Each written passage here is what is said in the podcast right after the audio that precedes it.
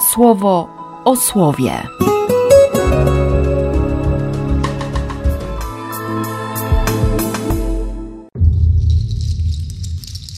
Dwudziesty siódmy marca, sobota. Z księgi Ezechiela. Te kostury, na których umieściłeś napis, pozostaną w Twoim ręku, tak aby oni je widzieli. Powiesz im: Tak mówi Pan, Bóg. Oto ja zbieram cały dom Izraela spośród narodów, do których odeszli. Zgromadzę ich, wywiodę ich ze wszystkich okolicznych ludów i sprowadzę do krainy Izraela. Uczynię z nich w moim kraju i na górach Izraela jeden naród. Jednego będą mieli władcę. Nie będzie już dwóch narodów. Nie będą więcej rozdarci na dwa królestwa i już nie będą się plugawić z powodu swoich bożków Uwolnię ich od ich wszystkich nieprawych czynów, którymi zgrzeszyli. Uczynię ich czystymi, tak że będą dla mnie ludem, a ja, Pan, będę dla nich Bogiem. Mój sługa, Dawid, będzie u nich władcą. Jeden będzie pasterz wszystkich, bo będą postępować według moich nakazów, będą strzec moich ustaw i będą je wypełniać. Będą mieszkać na swej ziemi, którą dałem mojemu słudze Jakubowi Osiedlili się tam ich przodkowie, a teraz zamieszkają na niej oni. Dawid, mój sługa, będzie ich władcą na zawsze. Zawrę z nimi przymierze pokoju. Będzie to wieczne przymierze z nimi. Mój święty przybytek postawię wśród nich na zawsze. Mój namiot będzie stał wśród nich. Będę dla nich Bogiem, a oni będą moim ludem. Wtedy przekonają się narody, że ja jestem Panem, który ich świętymi czyni, przez pobyt pośrodku nich na wieki mojego świętego przybytku. Z Ewangelii według świętego Jana. Większość Judejczyków, którzy przyszli do Marii po ujrzeniu tego, co uczynił, uwierzyła w Jezusa.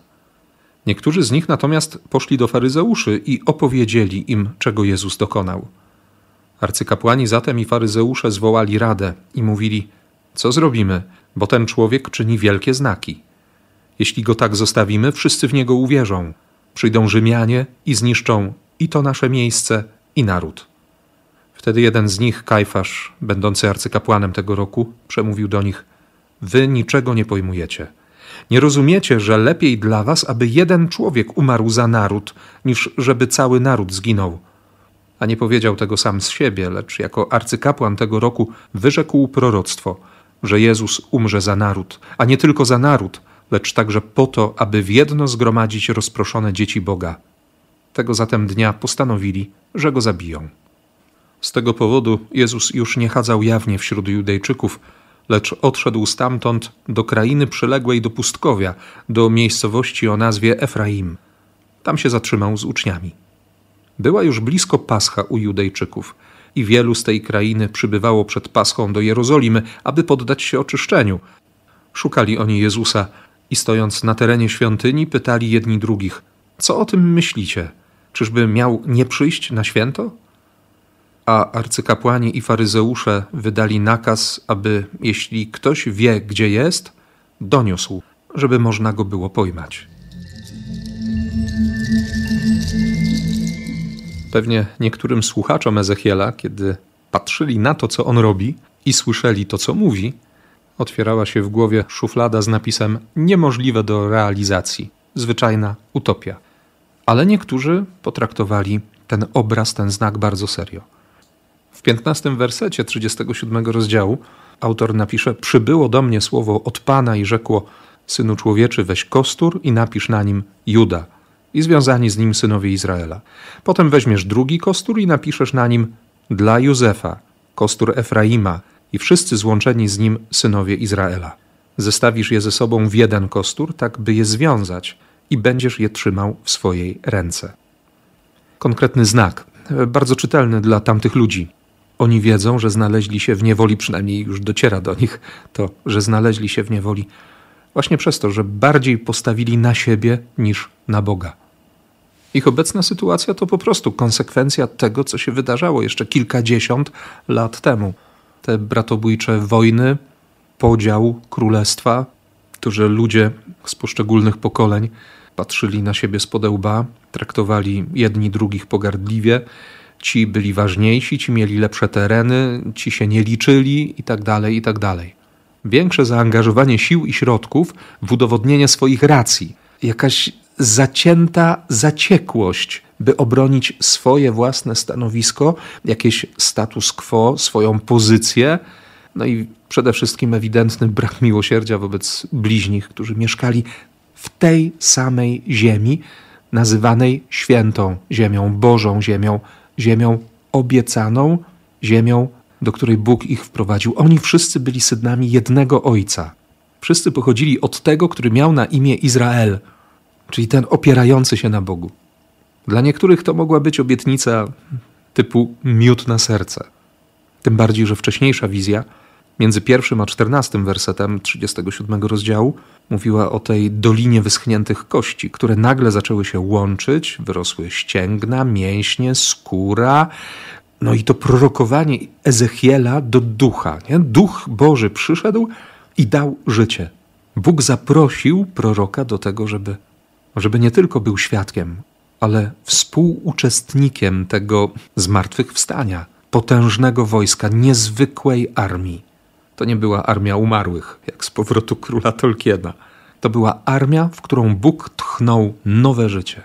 A że Bóg na wiatr słów nigdy nie rzuca, to można trzymać, trzymać to słowo mocno w rękach, chwycić się tego słowa. Dwa kostury, symbole podzielonego królestwa, złączone w jeden, po to, żeby, no właśnie, żeby były pomocą przy stawianiu kolejnych kroków podczas długiej wędrówki.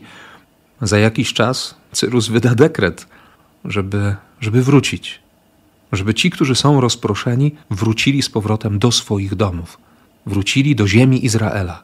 Zresztą Izrael, Jakub, już po zmianie imienia i po tym przetrąceniu stawu biodrowego, Musiał łapać równowagę już nie o własnych siłach i nie według własnego pomysłu, ale korzystając z pomocy. Oprzeć się na Bogu. Oprzeć się na Bogu. I kolejne obietnice. Mój sługa Dawid będzie u nich władcą. Będzie jeden pasterz. Będą mieszkać na swej ziemi. Zawrę z nimi przymierze pokoju. Będę dla nich Bogiem. Ten powrót do powtórzonego prawa. Do czasów pustyni oni będą moim ludem. Przekonają się wszyscy, że ja jestem Panem.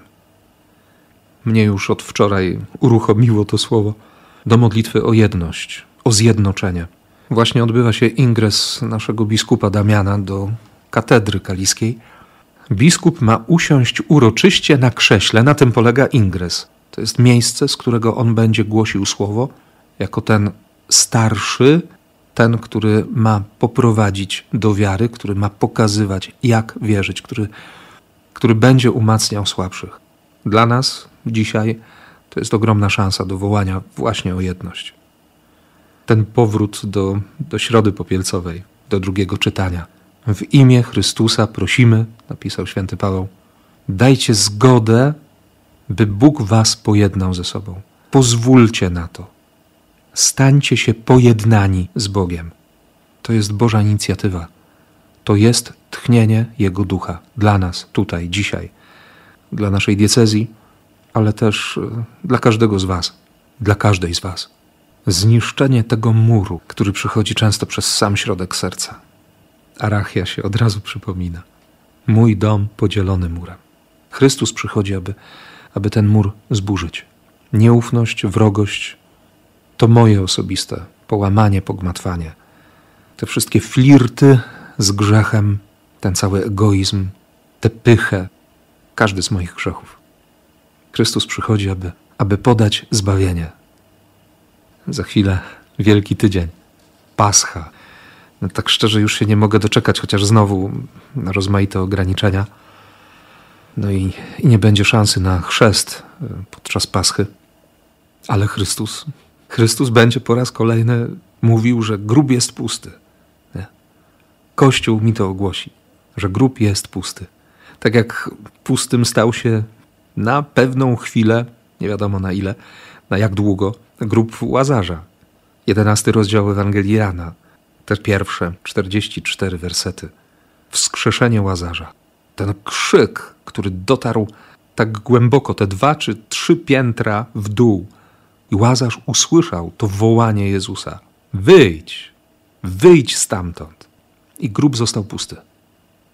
Wiem, że Jezus dzisiaj woła tak do nas: Wyjdź stamtąd, zostaw ten grób.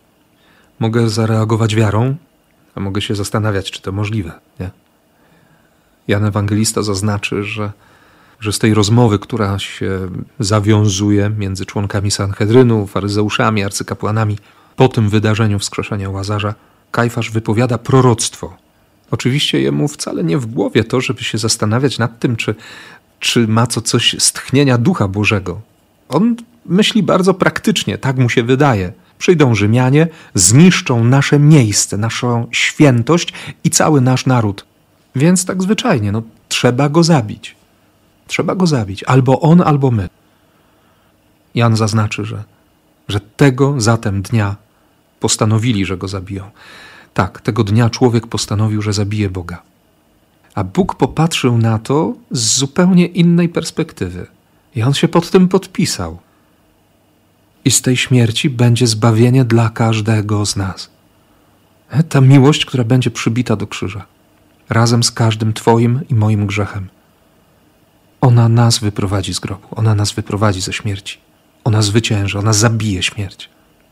Proszę dzisiaj Boga o, o łaskę wiary dla nas, dla Ciebie i dla mnie, żebyśmy dobrze weszli w tę paschę, żebyśmy się bezradnie nie rozglądali, jak ci ludzie z okolicy Efraima, którzy pytali jedni drugich, co o tym myślicie, żeby miał nie przyjść na święto. Jezus nie zawiedzie. Jezus przyjdzie. Nie trzeba się bać. On zrobi to, co konieczne.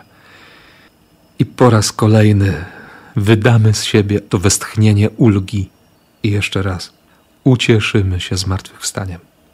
Całe szczęście. Niech to będzie dobry czas dla Ciebie. W imię Ojca i Syna i Ducha Świętego. Amen. Słowo o słowie.